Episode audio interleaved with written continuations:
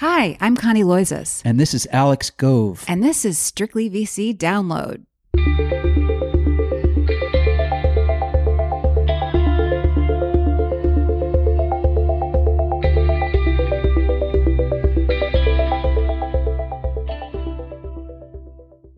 Hey, everybody. Hope you've had a good week. We are just beginning to dry out here in Marin after weeks and weeks of rain. Speaking of misery, perhaps the biggest story this week is all of the layoffs that have been taking place. On Wednesday, Microsoft sacked 10,000 employees, roughly 5% of its workforce. And today, Google's parent company, Alphabet, announced that it is laying off 12,000 workers, or approximately 6% of its total employees. When you also take into account the massive number of folks Meta, Amazon, and Salesforce have cut in recent weeks, it feels like open season on the technorati. With the disappearance of so many jobs, all of this talk about AI and ChatGPT is good news, bad news. On the one hand, artificial intelligence could spur the creation of the next Google or Googles. On the other hand, it also promises to eliminate many jobs forever. One can't help but think about the darker side of AI when reading an article in today's Times entitled, How Smart Are the Robots Getting? In an opening anecdote, author Cade Metz recounts the experience of Klaus de Graaf, a chemist from the Netherlands who is playing the online version of Diplomacy, a legendary strategy game in which players assume the role of a major European power and attempt to hoodwink other players in the run up to World War I. De Graaf formed an alliance with a player named Franz Broseph that he believed would allow them to leapfrog the other 18 players in the game, but Broseph ultimately betrayed De Graaf and finished on top. It should not surprise you at this point to learn that Broseph was an AI. I was flabbergasted, De Graaf told the Times. It seemed so genuine, so lifelike. It could read my texts and converse with me and make plans that were mutually beneficial, that would allow both of us to get ahead.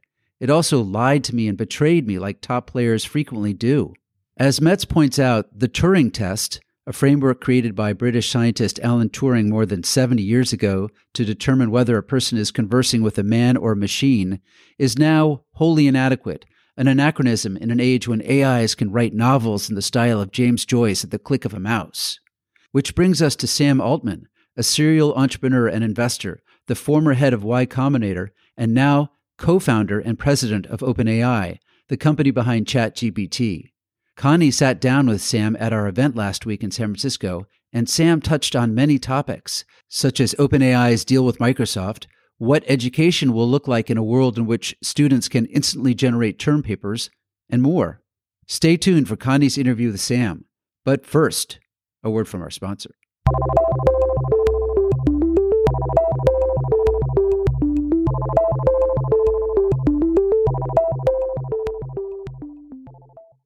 Did you know that incorrectly reporting your emissions, or worse yet, not understanding them in the first place, is a form of greenwashing? It's time to get ahead of regulations and quit misleading customers and stakeholders. Get a handle on your carbon footprint with Sustain Life's complete carbon accounting and ESG platform. Learn how to increase the ROI of your ESG program. Visit sustain.life slash strictlyvc that's sustain.life slash strictlyvc.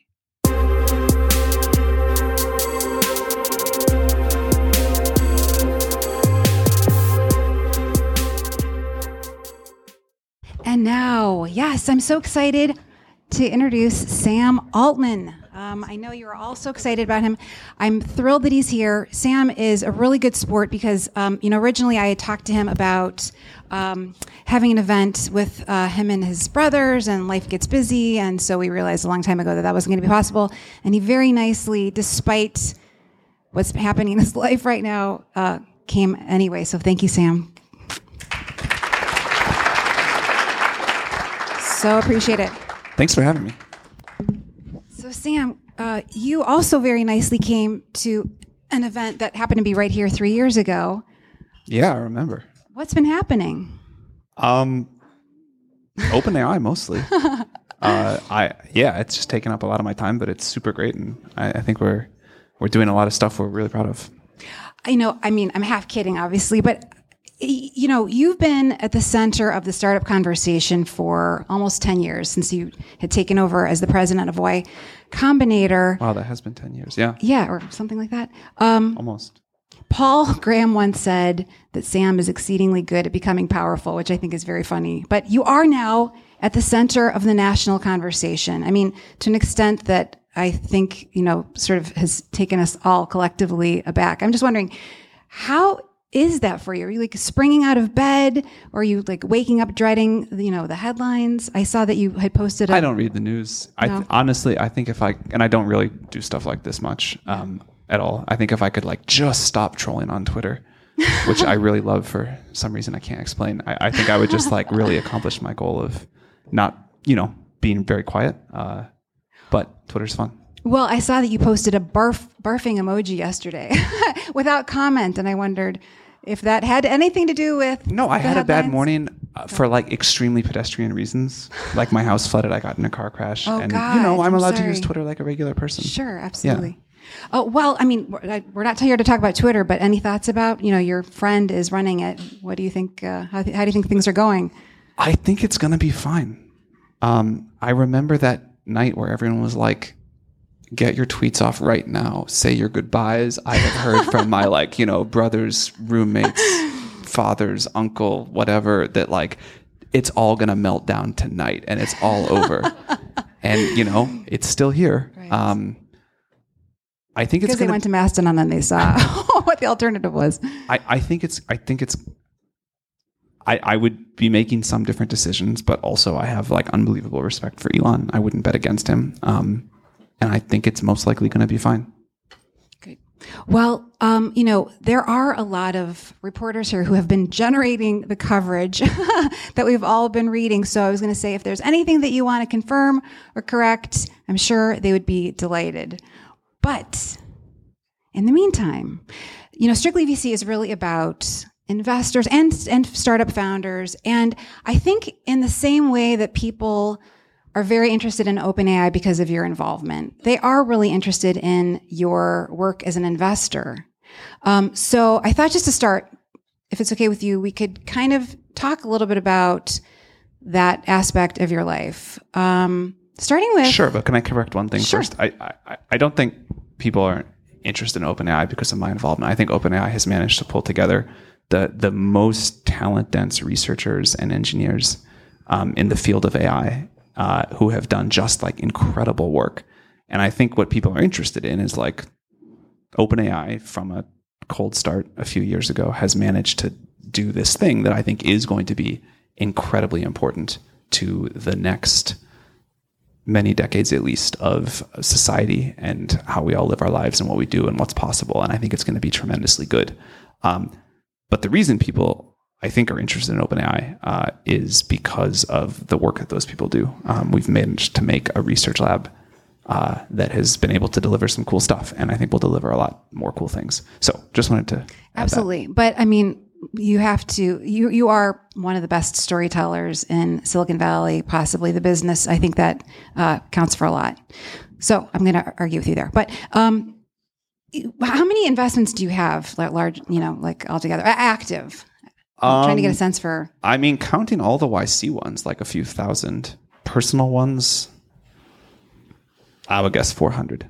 Wow, really? Something. Well, I've been doing this for a long time. Yeah, no, absolutely. I mean, and every once in a while I see like a really gigantic deal. What what makes a Sam Altman deal?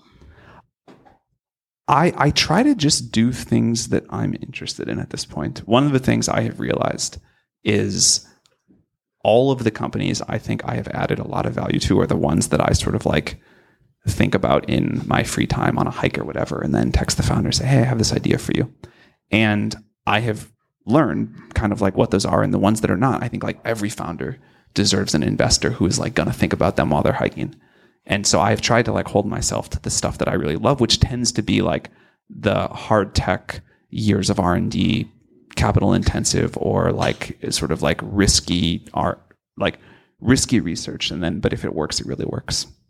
Well, one of the investments that I think is so interesting, and obviously it's very interesting to you too, is Helion. Yeah. Um, that company announced. You, so you've been in, in, investing in Yeah, the- Helion since 2015, but announced a 500 million dollar investment last year, and you participated. You, you wrote them a 375 million dollar check, which I think probably surprised people because there's not that many people who can write a 375 million dollar check. Or not that many people who would like do it into like one risky fusion company.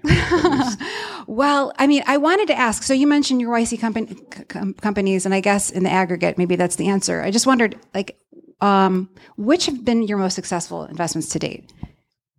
I mean, probably on a multiples basis. Definitely on a multiples basis. Uh, Stripe. Uh, I that was, and also I think that was like my second investment ever. So it seemed like a lot easier. This was also a time when valuations were different. It was great. Um, but probably that one on a on a on a multiples basis. Um, but then I, you know, I yeah, I've been doing this for like 17 years, I guess. So there's been a lot of really good ones. Um, and like super grateful to have been in Silicon Valley at what was such like a, a magical time. Um, Helion is like more than an investment to me. That's that's the other thing besides OpenAI. I spend a lot of a lot of time on, and uh, just super excited about what's going to happen there.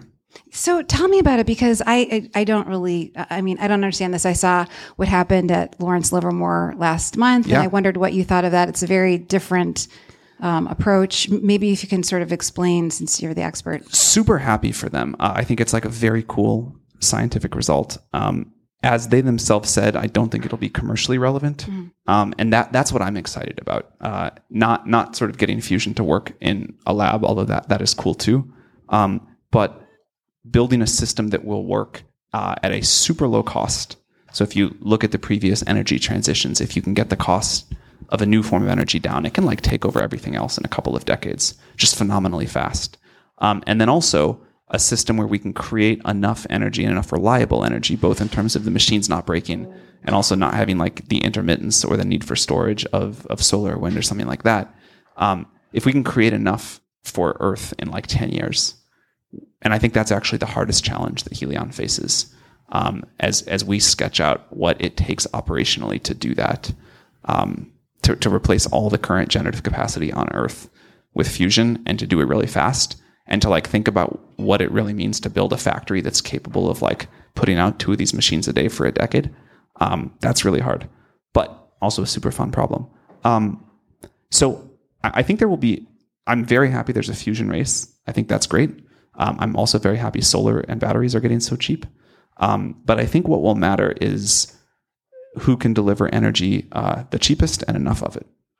And again, just knowing only you know what I read on a super, superficial way, why is Helion's approach to your mind superior than what these uh, what dozens of nations are working on in the south of France? Yeah. Uh, well, that thing, I think probably will work either. Um, but to what I was just saying earlier, I think it will be commercially irrelevant. Um, they also think it'll be commercially irrelevant. Um, the thing that is so exciting to me about Helion is that that it's a simple machine um, that is at affordable cost and a reasonable size. Um, there's a bunch of pr- different elements of it than like the giant tokamaks, but one that is very cool is what what comes out of the reaction is charged particles, not heat. Almost all other sort of like you know like a coal plant or a natural gas plant or whatever makes heat, drives a steam turbine. That's what it does. Um, Helion makes charged particles which push back on the magnet and drive an electrical current down a wire. There's no heat cycle at all, and so it can be a much simpler, much more efficient system. Um, and that I think is like missed out of the whole discussion on fusion, um, but really great. It also means we don't have to deal with like much nuclear material. We don't ever have like dangerous waste or even a dangerous system. You could like touch it pretty shortly after it turns off. And, and I mean, so I know it's building a big facility right now. H- has it proven its thesis? We will have more to share there shortly. Okay. Uh, well, after talking to you last time a few years ago and looking back on our conversation where I was like, ah, Sam, no, everything that you said was going to happen is happening. I, I take you more seriously than I did and should have. There's a long way to go, but thank you. So I, I also wanted to ask about um, some of your other investments. One of which I think uh, is really interesting, um, Hermeus. Yeah. So Hermeus is interesting for a few reasons. Hermeus is a supersonic jet company that wants to go at like five times the speed of sound. so that's cool. Uh, also, a big investment from you. I think it was like a hundred million dollar round that you led. Um, but also, you were involved with a competitor for a while. You were on the board of Boom Supersonic, whose CEO has also participated in a Strictly VC event. So, just wondering why Yeah. change horses. Uh, uh, not not at all change Okay, horses. okay. Uh, Boom is a different technology, um, and uh, it's like a you know Mach two ish airplane instead of a Mach five ish airplane. Um, Hermeus is uh, is like a ramjet technology that has very different characteristics, uh, but I think there will be like it's a huge market. I think there will be multiple needs. I think these are pretty very different approaches. Um, and my general approach is if there's like an area that I think is really important, um, like energy, for example, uh, I tried to fund the best fusion and the best fission company I can. Um, they're competitive in the sense that they're both trying to make cheap energy, but like we desperately need more cheap energy. It's a huge market. I think they can both work. Um, I wouldn't have funded two like exact same approach airplane companies, um, but I think these are like very different. Uh, and also, you know, you are somebody who thinks about sort of second order effects. When you think about Hermeus, I mean, first of all, I guess, is it climate friendly? And second, what are the impacts, I guess, good and bad, of us traveling around the world much faster than we do right now? Um, part of my theory is that so it's not climate friendly if it's using current aviation fuel. Um, I think even if something like fusion doesn't happen, there's a pretty good move to sustainable aviation fuel, and you know at some point we'll be all using that anyway.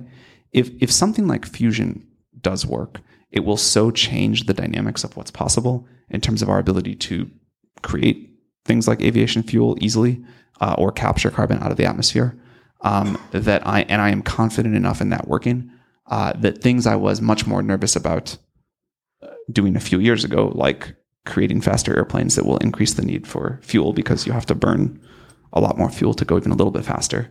Uh, I'm, I'm sort of much more open to. In terms of like the benefits of traveling fast, I think human history is like a, a pretty good. th- There's like quite good evidence that when we are able to tra- travel faster and more conveniently, good things happen. Um, more commerce happens, more innovation happens. I think people develop much more empathy. Certainly, the time I have spent like traveling around the world and seeing very different things, very different problems, meeting very different people, uh, have been like super formative for me. And I think more of that's a good thing.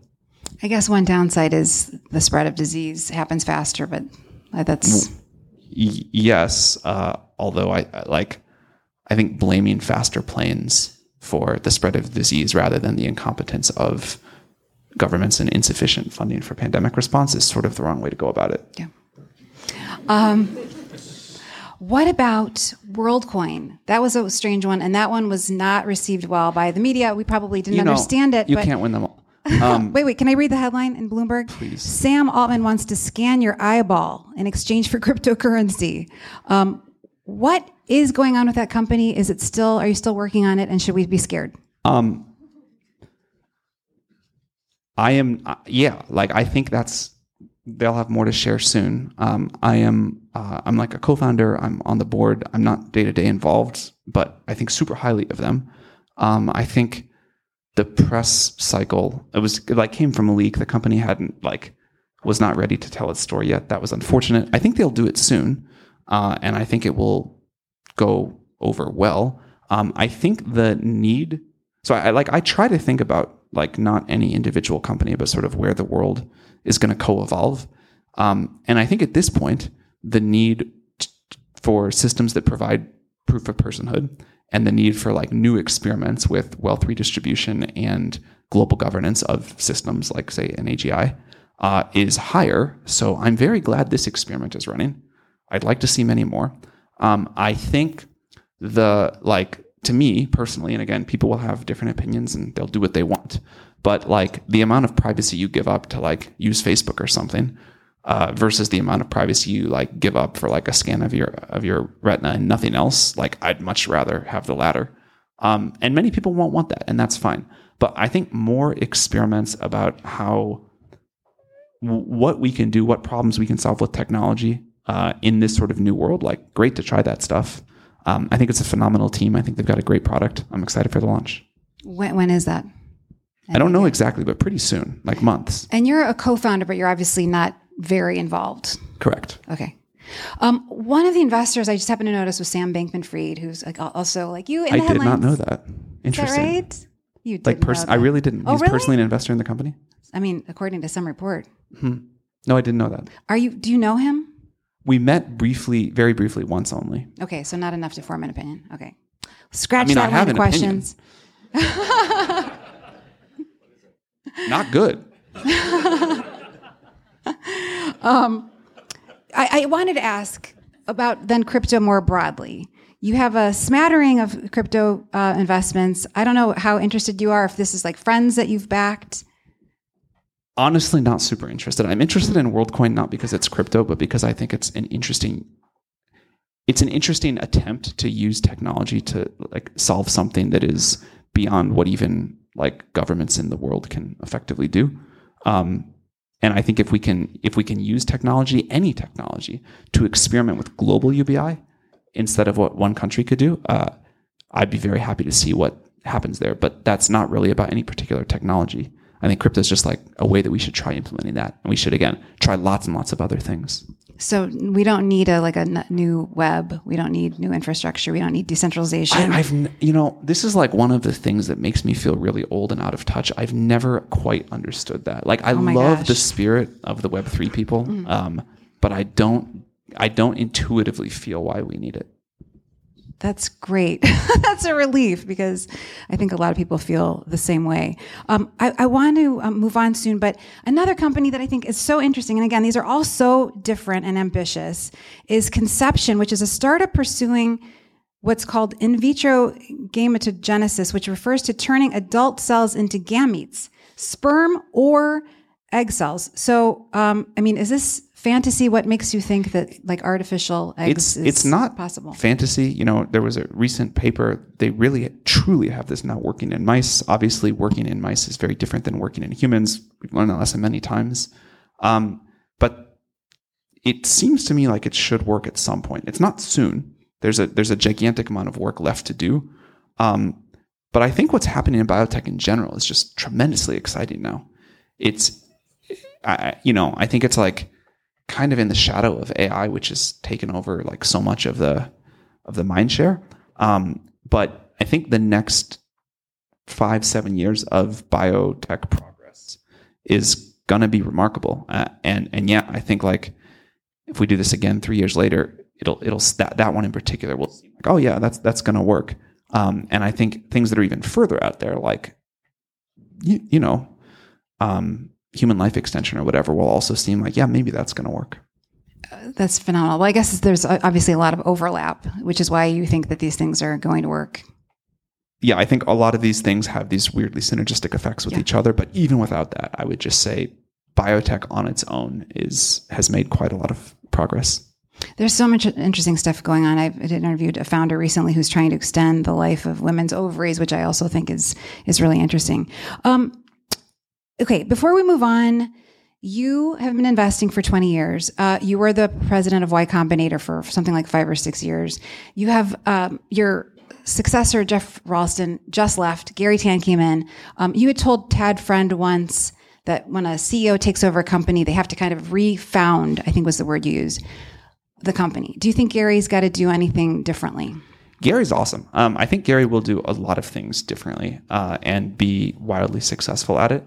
Um, we're in a very different world and market now. Uh, you know, like uh, I got to run. I, I said this once to somebody. Um, I got to like run YC at the time where like any idiot would have been wildly successful, and that was great. That was a lot of fun. Um, it's and then like the last couple of years, I think were really hard. But now, when everything is like bombed out, um, I think it's a wonderful opportunity, and I think YC can really remake itself. And I think Garry uh, is an incredible leader to do that. And at the time when all of the tourists are leaving, and all of the people who are like you know starting startups or raising the their seed fund or whatever because it was like the fashionable thing to do are leaving like this is when the great value gets created this is like the best time to start a startup in many many many years so i'm very excited for him Um, So, moving on to uh, AI, which is where you've obviously spent the bulk of your time uh, since I saw you. We sat here three years ago, and as I was uh, teasing you, um, but it's true, you were telling us what was coming, uh, and we all thought you were being sort of like, you know, hyperbolic, I guess, and you were dead serious. um, why do you think? I mean, people knew that you were working on this, Google's working on this. Why do you think that ChatGPT and DALL-E so surprised people? I genuinely don't know. Um, I've reflected on it a lot. We had the we had a model in the we had the model for ChatGPT in the API for like I don't know ten months or something before we made ChatGPT, and I sort of thought someone was going to just build it or whatever, and that you know enough people had played around with it. Definitely, if you make a really good user experience on top of something, and like one thing that I very deeply believed was the way people wanted to interact with these models um, was via dialogue. And I, you know, we kept telling people this. We kept trying to convince people to build it, and people wouldn't quite do it. So we finally said, "All right, we're just going to do it." Um, but yeah, I think the pieces were there for a while. Um, I think one of the reasons I think DALL-E surprised people is if you asked, you know, five or seven years ago, the the kind of ironclad wisdom on AI. First, it comes for physical labor, truck driving, working in a factory, working in a factory, then truck driving then the sort of um, less demanding cognitive labor, um, then the really demanding cognitive labor like computer programming, and then and then very last of all, or maybe never, because maybe it's like some deep human special sauce was creativity. And of course, we can look now and say, really looks like it's going to go exactly the opposite direction. Um, but I think that is not super intuitive. And so I can see why DALL-E surprised people. Um, but I genuinely felt somewhat confused about why ChatGPT did. Uh, you know, one of the things we really believe is that the most responsible way to put this out in society is very gradually, and, and to get people, institutions, policymakers, get them familiar with it, thinking about the implications, feeling the technology, getting a sense for what it can do and can't do very early, um, rather than drop a super powerful AGI in the world all at once. And so we put GPT 3 out almost three years ago. Um, and then we put it into an API, like, you know, kind of, I think it was maybe like June of, of two, like, so two and a half years ago. Um, and the the incremental update from that to ChatGPT, I felt like should have been predictable, and I want to like do more introspection on why I was sort of miscalibrated on that. So you know, you had talked when you were here about releasing things in a responsible way. I guess what gave you the confidence to release what you have released already? I yeah. mean, do you think we're ready for it? Are there enough guardrails in place? It seems like it. Um, we do a, we have like an internal process where we kind of try to break things and, and study impacts. We we use external auditors. We have external red teamers. We we work with other labs and have safety organizations look at stuff. Um, there are societal changes that ChatGPT is going to cause or is causing. Um, there's, I think, a big one going now about the impact of this on education, academic integrity, all of that. Um, but starting these now, where the stakes are still relatively low, um, rather than just put out what the whole industry will have in a few years with no time for society to update, uh, I think would be bad. COVID did show us, for better or for worse, or at least me, that society can update to like massive changes sort of faster than I would have thought in many ways. Um, but I still think like, given the magnitude of the economic impact we expect here, uh, more gradual is better. And so putting out a very weak and imperfect system like ChatGPT, um, and then making it a little better this year, a little better later this year, a little better next year, that seems much better than the alternative. Can you comment on whether GPT-4 is coming out in the first quarter, first half of the year? It'll come out at some point when we are like confident that we can do it safely and responsibly. I think in general, we are going to release technology much more slowly than people would like. We're going to sit on it for much longer than people would like. And eventually people will be like happy with our approach to this. But at the time I realized like people want the shiny toy and it's frustrating. I totally get that. I saw a visual, and I don't know if it was accurate, but it showed GPT 3.5 versus, I guess, what GPT 4 is expected. And I saw that thing kind on Twitter. Did you? was that was that complete accurate? bullshit. No, Okay, because that was a little bit no. scary. um, the the GPT-4 rumor mill is like a ridiculous thing. I don't know where it all comes from. I don't know why people don't have like better things to speculate on. I get a little bit of it, like it's sort of fun, but that it's been going for like six months at this volume. People are begging to be disappointed, and they will be. Like it's you know people are gonna like the hype is just like we don't have an actual AGI, and I think that's sort of what is expected of us. And you know, yeah, we're to disappoint those people. Right, right. Well, I want to talk to you about how close that is. So, you know, another thing um, a few years ago you said, and this was funny, I thought, um, I we were talking about revenue. This is before you announced your partnership with Microsoft, and you said, and I quote, basically, we made a soft promise to investors that once we built this generally intelligent system, we will ask it to figure out a way to generate an investment return. We all kind of laughed at this. And you said, it sounds like an episode of Silicon Valley. I know, but it is actually what I believe. So, Someone sent me that video a few weeks ago. Um, it, I mean, in some sense, that's what's happening. Like, we built a thing deeply imperfect as it is. We couldn't figure out how to monetize it. Um, you could talk to it. We put it out into the world via an API, and other people, by playing around with it, figured out all these things to do. So it was not quite the like ask thing and it tells you how to monetize, um, but hasn't been hasn't gone totally the other direction either. Okay, but we're not quite there yet. Um, you obviously have figured out a way to make some revenue. Um, you're licensing your models. Not much. Like Not we're much, very right. early. right? But but so w- right now, modeling. Uh, I'm sorry, licensing um, to uh, startups.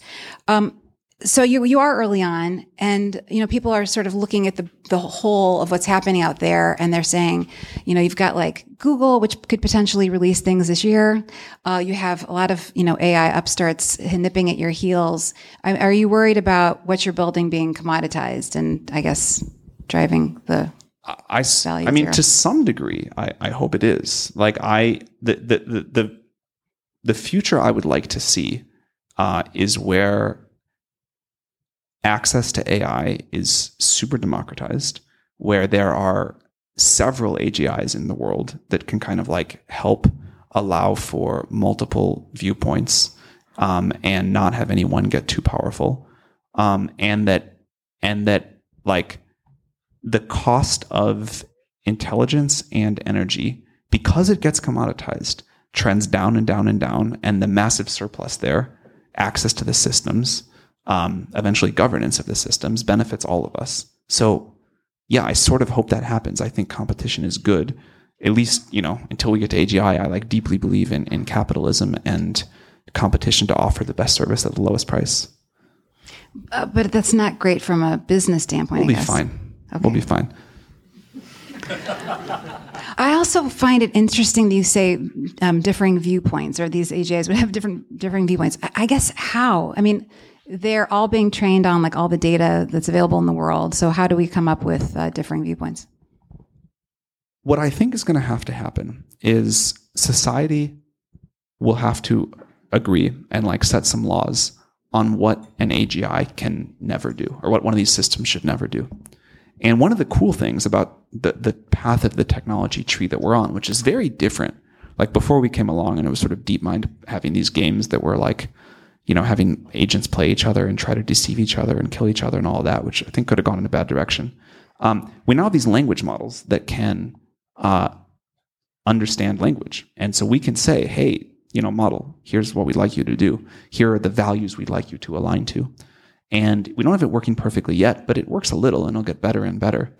Um, and the world can say, all right, here are the rules. Here's here's the very broad bounds, of, very broad, like absolute rules of a system. But within that, um, people should be allowed very different things that they want their AI to do. Um, and so if you want the super like, you know, never offend, safe for work model, you should get that. And if you want an edgier one that, you know, is sort of like creative and exploratory, but says some stuff you like might not be comfortable with, or some people might not be comfortable with, you should get that. Um, and I think there will be many systems in the world that have different settings of the values that they enforce. And really, what I think, and this will take longer, is that you as a user should be able to write up a few pages of here's what I want, here are my values, here's how I want the AI to behave, and it reads it and thinks about it and acts exactly um, how you want because it's like should be your AI, uh, and you know it should be there to serve you and, and do the things you believe in. So that to me is much better than one system where like one tech company says here are the rules. Mm-hmm. That's really interesting. Um, so also when we sat down, it was right before your partnership with Microsoft. So when you say we're going to be okay, I wonder if no, I, nothing about that. We're okay. just going to build a fine business. Like even if the competitive pressure pushes the price that people will like pay token down, mm. um, we're going to do fine. We also have this like cap profit model, so we don't have this incentive to just like capture all of the infinite dollars out there anyway, right. and to like generate enough money for our equity structure. Like, yeah, I believe we'll be fine. Well, I know you don't are not you know crazy about talking deal about deal making, so we won't. But can you talk a little bit about your partnership with Microsoft? I guess how it's going and yeah, how, how, they're using your tech. It's great. I, they're the only tech company out there that I think we I'd be excited to partner with this deeply. Um, I think Satya is an amazing CEO, but more than that, human being and understands. So so do Kevin Scott and Mikhail, who we work with closely as well. Like understand the stakes of what AGI means and why we need to have all the weirdness we do in our structure and our agreement with them. Um, and so I really feel like it's a, a very values aligned company, and there's some things they're very good at, like building very large supercomputers uh, and the infrastructure we operate on and putting the technology into products. There's things we're very good at, like doing research. Um, and it's been a great partnership. Can you comment on whether the reports are accurate that it's going to be in Bing and Office, or maybe it's already in those things?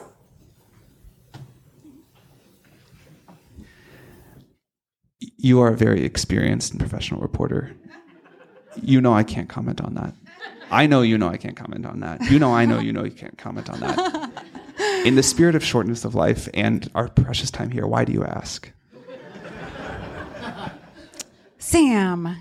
I'm um, genuinely curious. I need answers. Well, I mean, like if you ask a question, you, you know I'm not going to answer. Well, I thought you might answer that no. one. No, okay. I know there's some things you don't answer, but I got to try. Another um, company's product plans, I'm definitely not going to touch. Well, okay, let me ask you about yours then. Do you, is your pact with Microsoft, does it preclude you from building software and services? No, no, we build stuff. I mean, we just, as we talked about ChatGPT, we have lots more cool stuff coming. Okay. And you, and what about other partnerships other than with Microsoft? Also fine? Yeah, yeah. I mean, like, again, in general, we are very much here to build AGI. Um, and products and services are tactics in service of that, partnerships too. Um, but important ones. And we like, we really want to be useful to people. Uh, and I think if we just build this in a lab and don't figure out how to get it out into the world, uh, that's that's like somehow we're really falling short there. Well, I wondered what you made of the fact that Google has said to its employees, "We just it's too imperfect. It could harm our reputation. We're not ready." I hope, I hope when they launch something anyway, you really hold them to that comment. Um, I'll just leave it there. um, oh, okay, let me ask you this. What did you think when they suspended that seven year veteran of their responsible AI organization who thought that the chatbot that he was working on for them had become sentient? You know, I read, I, I remember reading a little bit about that, but not enough that I feel like I can comment. Like, I basically only remember the headline. I guess I thought at the time he sounded like a crackpot. And now that I've seen ChatGPT, I think maybe that's why you rushed out ChatGPT because yours is amazing. And if theirs is also amazing, um, you know. I haven't seen theirs. Um, I would, I think they're like a competent org, so I would assume they have something good, but I, I don't know anything about it. Um, so we talked earlier on about education. People are scared uh, and, and, excited. I was just telling you that my 13 year old came home from school a couple of days ago, and his teacher was telling yeah. him um, not to be scared by AI, but you know, you guys are going to have to sort of um, develop different skill sets in your lifetime um, that are valued. So, but there is a lot of concern. The New York public school system just restricted access to ChatGPT, which is probably um, not as big a story as it, it, it sort of seemed from the headline. But what do you tell educators? What are misconceptions about what you're working on? How can you kind of allay their concerns? Look, I, I get it. Um, I get why educators feel the way they feel about this, and and probably like this is just a preview of what we're going to see in a lot of other areas. Um, I think this is just the new. We're we're going to try to you, you, know do some things in the short term, um, and there may be ways we can help teachers be like a little bit more likely to detect output of, or anyone output of like a GPT like system, but honestly, a determined person is going to get around them. And I don't think it'll be something society can or should rely on long term.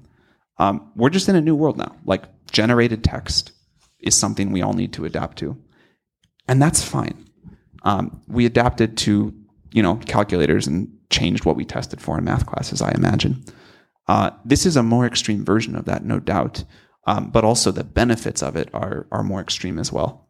Um, you know, we hear about we hear from teachers who are understandably very nervous about the impact of this on homework. We also hear a lot from teachers who are like, wow, this is like an unbelievable personal tutor for each kid. And I think that I have used it to learn things myself uh, and found it like much more compelling than other ways I've learned things in the past.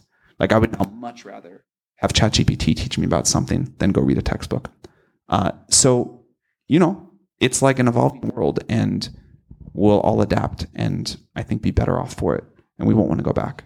Well, my 15 year old son came home one day and was using it to understand some science concepts better, which I thought was really great. That's awesome. Yeah, but the same kid also was like, "Could I use this to write my papers?" so, so I did want to ask about um, watermarking technologies and other techniques. So it sounds like you so, don't so think it's no. I think no, you know we will we will experiment with this. Other people will too. I think it is important for the transition, um, but I I would caution policy, national policy, individual schools or whatever from relying on this mm. um, because I don't like fundamentally. I think it's impossible to make it perfect. You'll fig, you know, people will figure out how much of the text they have to change. There will be other things that modify the outputted text.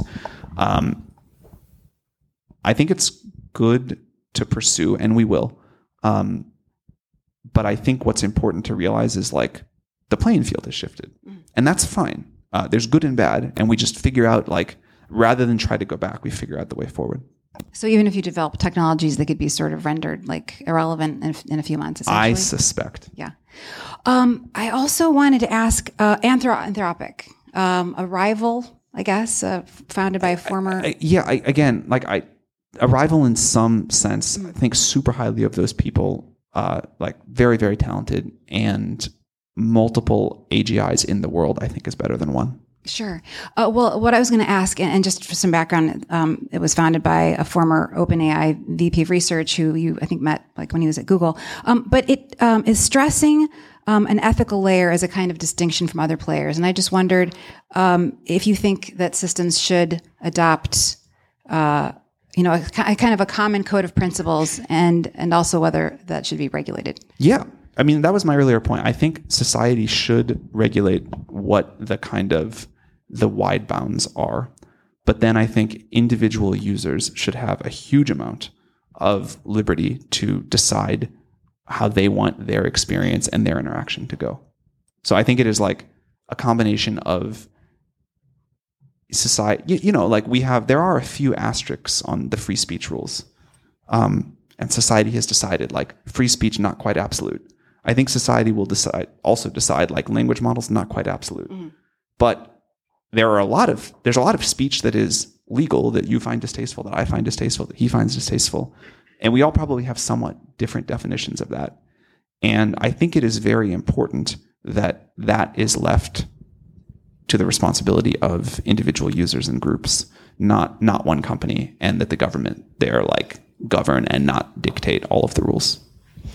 Uh, there are a lot of people here who I think want to ask you questions, and I know you, can't stay forever. I wanted to ask one more question before I turn it over to the crowd. Um, video, is that coming? it will come. I wouldn't want to make a confident prediction about when. Um, obviously, like people are interested in it. Uh, we'll try to do it. Other people will try to do it. Um, it could be like pretty soon. It's it's a it's a legitimate research project, so it could be pretty soon. It could take a while. Okay. Uh, let's see. Who would like to ask Sam a question? Oh, great. Hold on. I got to run over here. Thank you. Hi, Fusion. When do you think there will be a commercial plant actually producing electricity I think that- economically? Yeah, I, I think I think by like 2028, pending you know good fortune with regulators, we could be plugging them into the grid. I think we'll do it. Uh, you know, a, a really great demo well before that, like hopefully pretty soon. Hey Sam, thank you. Hey. Um, what is your and I don't know if you are allowed to answer this, but what is your like best case scenario for AI and worst case, or more pointedly, what would you like to see and what would you not like to see out of AI in the future? I mean, I, I think the best case is like so unbelievably good that it's like hard to. I, I, think it's like hard for me to even imagine. Like I can sort of I can sort of think about what it's like when we make more progress of discovering new new knowledge with these systems than humanity has done so far. But like in a year instead of seventy thousand, um, I can sort of imagine what it's like when we kind of like launch probes out to the whole universe and find out really, you know, everything going on out there. I can sort of imagine what it's like when we have just like unbelievable abundance and systems that can sort of, you know, help us resolve deadlocks and improve all aspects of reality and uh, kind of like let us all live our best lives. But I can't quite like. I think the the the good case is just so unbelievably good that you sound like a really crazy person to start talking about it. Um, and the bad case, and I think this is like important to say, is like lights out for all of us. Um, I'm more worried about like an accidental misuse case in the short term where you know someone gets a super powerful like it's not like the AI wakes up and decides to be evil. And I think all of the sort of traditional AI safety thinkers reveal a lot about more than about themselves than they mean to when they talk about what they think the AGI is going to be like. But but I can see the accidental misuse case clearly, and that's that's super bad. Um, so I think like uh, yeah, I think it's like impossible to overstate the importance of AI safety and alignment work. Um, I would like to see much much more happening, but I think it's more subtle than most people think, and that you know you hear a lot of people talk about AI capabilities and AI alignment as in, like orthogonal vectors. And you know, you're bad if you're a capabilities researcher, and you're good if you're an alignment researcher. It actually sounds very reasonable, um, but they're almost the same thing. Like deep learning is just going to like solve all of these problems, and so far that's what the progress has been. And progress on capabilities is also what has let us make the systems safer, and vice versa. Surprisingly, um, and so I think and none of the sort of soundbite easy answers work. Alfred Lin told me to ask you, and I was going to ask anyway, how far away do you think AGI is? He said, Sam will probably tell you sooner than you thought. The closer we get, the harder time I have answering because I think that it's going to be much blurrier uh, and much more of a gradual transition than than people think. If you if you imagine like a two by two matrix of sort of short timelines until the AGI takeoff era begins and long timelines until it begins, and then a slow takeoff or a fast takeoff. The world I think we're heading to, and the safest world, the one I most hope for, is the short timeline, slow takeoff. But I think people are going to have hugely different opinions about when and there you kind of like declare victory on the AGI thing. Thank you, Sam. Um, 30 seconds. Uh, first is when you spoke a few years ago, I was highly skeptical. Um, and so uh, you put me on notice. Felt like Netscape when I was a teenager, Chat uh, GPT. Thank you very much. The question uh, I have is less science and technology and more geography, which is what's your take on San Francisco and Silicon Valley? Because you referenced it earlier in like man, I love this city so much. Um, and it is so sad what like the current state is. I do think it's like somewhat come back to life after the pandemic, but yeah, like when you walk down Market Street at night, or like if I try to walk home and walk through the Tenderloin like late, it's not great. And I think it's like a real shame uh, that we put up with treating people like this and we continue to elect leaders who sort of don't think this is okay, but also don't fix the problem. Um, I totally get how hard this is. I totally get how complicated this is. I also, I think, unlike other tech people, will say that tech has some responsibility for it. Um, but other cities manage to do better than this. Like, it is a solvable problem. And to entirely blame tech companies who don't get to run the city, uh, that doesn't feel good either. Uh, and I wish there could be a more collaborative partnership instead of all of the finger pointing. Um, I am super long in person work. I am super long the Bay Area. I'm super long California. I think we are probably going through some trying times, um, but I am hopeful we like come out of the fire better for it.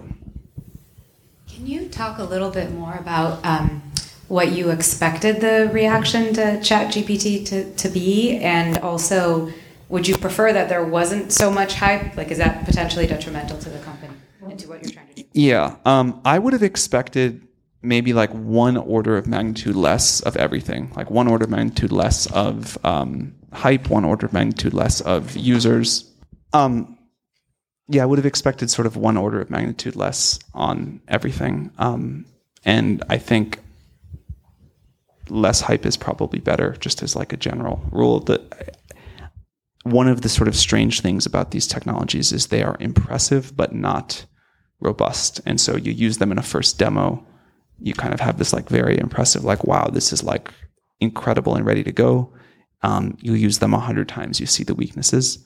And so I think people can get a much sort of a false impression of how good they are. However, that's all going to get better. The critics who point these problems out and say, "Well, this is why it's like you know all like a like you know fake news or whatever," are are equally wrong. And so I I think it's good in the sense that people are updating to this, thinking hard about it, and all of that. Can I ask, how do you use it? You know, when we were emailing back and forth, I thought, am I talking to Sam? Um, I have occasionally used it to summarize super long emails, but I've never used it to write one. Um, I actually summarize documents is something I use it for a lot. It's super good at that. Uh, I use it for translation. Uh, I use it to like learn things. Oh, interesting. So, two quick questions. When people talk about um, your technologies being the end of Google, how do you unpack or how do you understand that? And then also your thoughts on UBI. Yeah, I think whenever someone like talks about a technology being the end of some other giant company, it's it's usually wrong. Like I think people forget they they get to make a counter move here, and they're like pretty smart, pretty competent.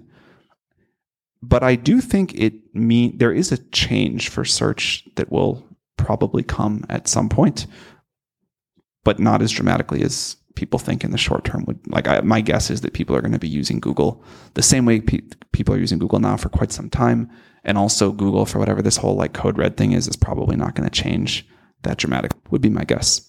Um, UBI, I think UBI is good and important, but uh, very far from sufficient. I think it is like a little part of the solution.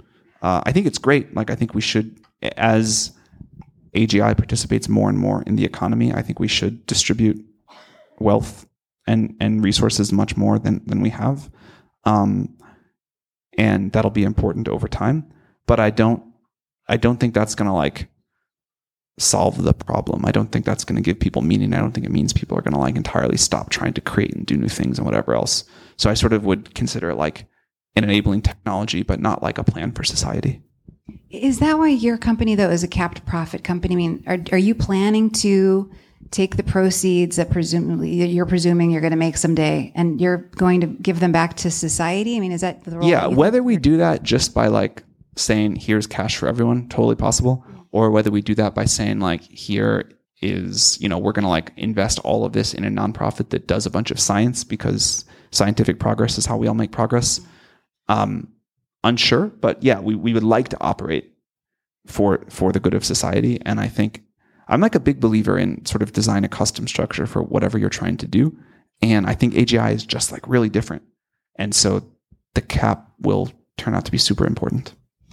Can I ask selfishly? So, if, if UBI is only part of the solution, and I've got teenagers and we all have jobs, what should we be preparing for? You know, as I said, my my son's teacher was trying to prepare them, but of course, you would maybe be better positioned to have some ideas on this. Resilience, adaptability, ability to like learn new things quickly, creativity, although it'll be aided creativity. Well, um, and aided uh, learning things quickly. I mean, I feel like my for kids sure. are.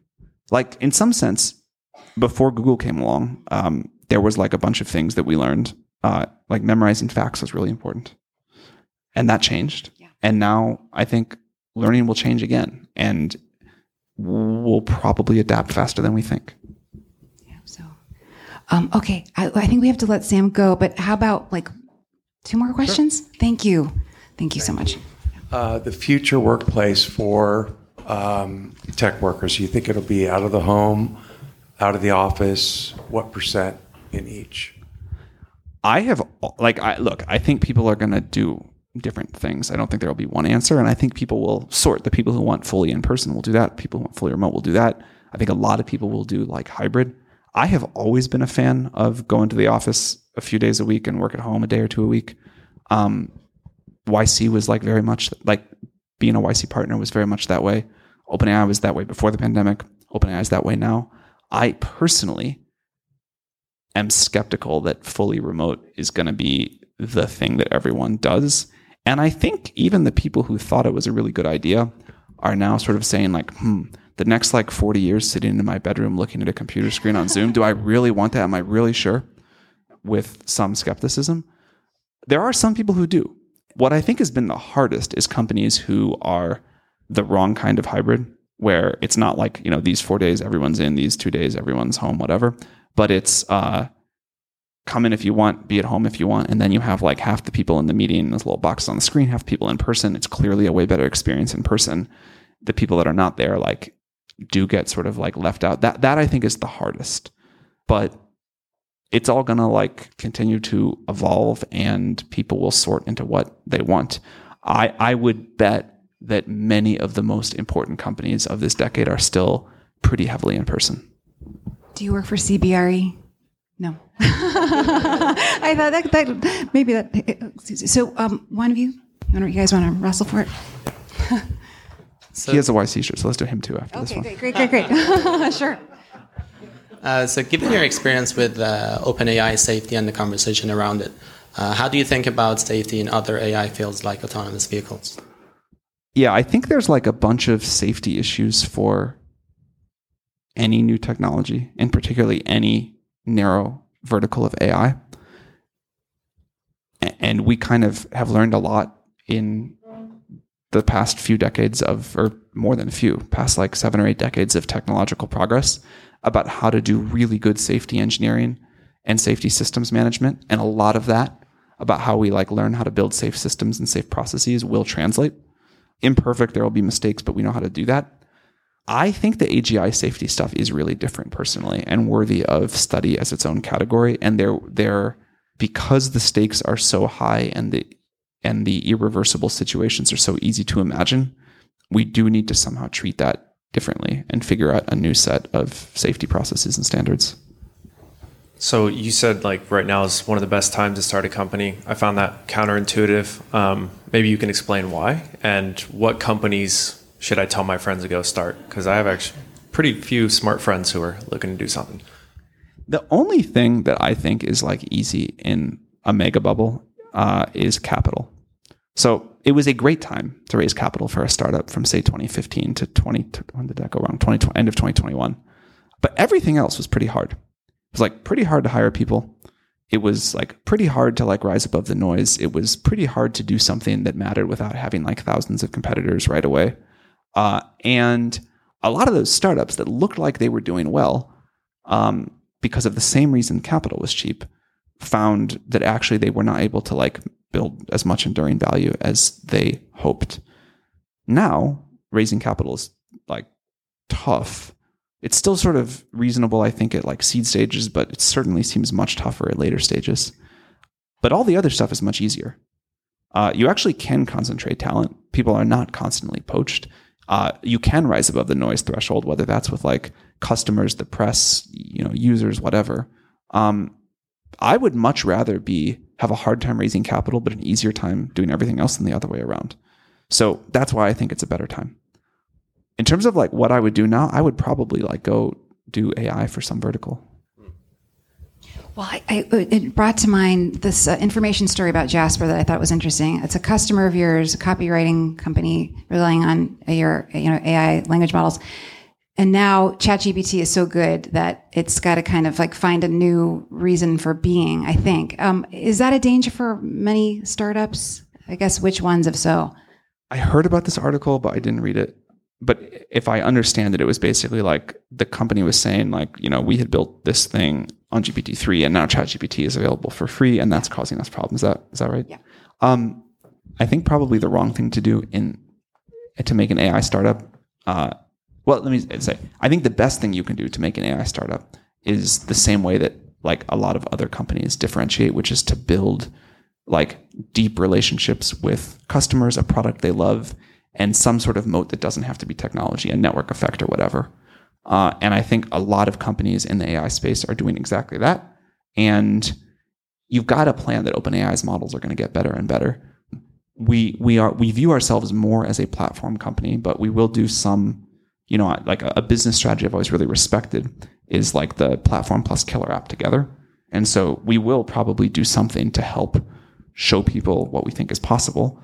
Um, but I think you want to build a startup, and I think Jasper is going to do this or already is doing this, um, that has like deep value on top of the fundamental language model. And we are a piece of enabling technology. Is there anybody knowing what you know or you, you think you see coming that should like basically drop what they're doing right now because they're cooked? like I'm sure if I had more time to think about it, I could come up with an answer. But in general, I think there's going to be way, way more new value created. Like this is going to be a golden few years than people who are should just like stop what they're doing. I would not ignore it. I think you got to like embrace it big time. But uh, I think the amount of value that's about to get created, we have not seen like since the launch of the iPhone App Store, something like that. It's incredible. This is going to be an amazing year, I'm sure. I'm so thankful. Thank you for having me. My gosh, Sam, thank you. I for sure. it's so much fun.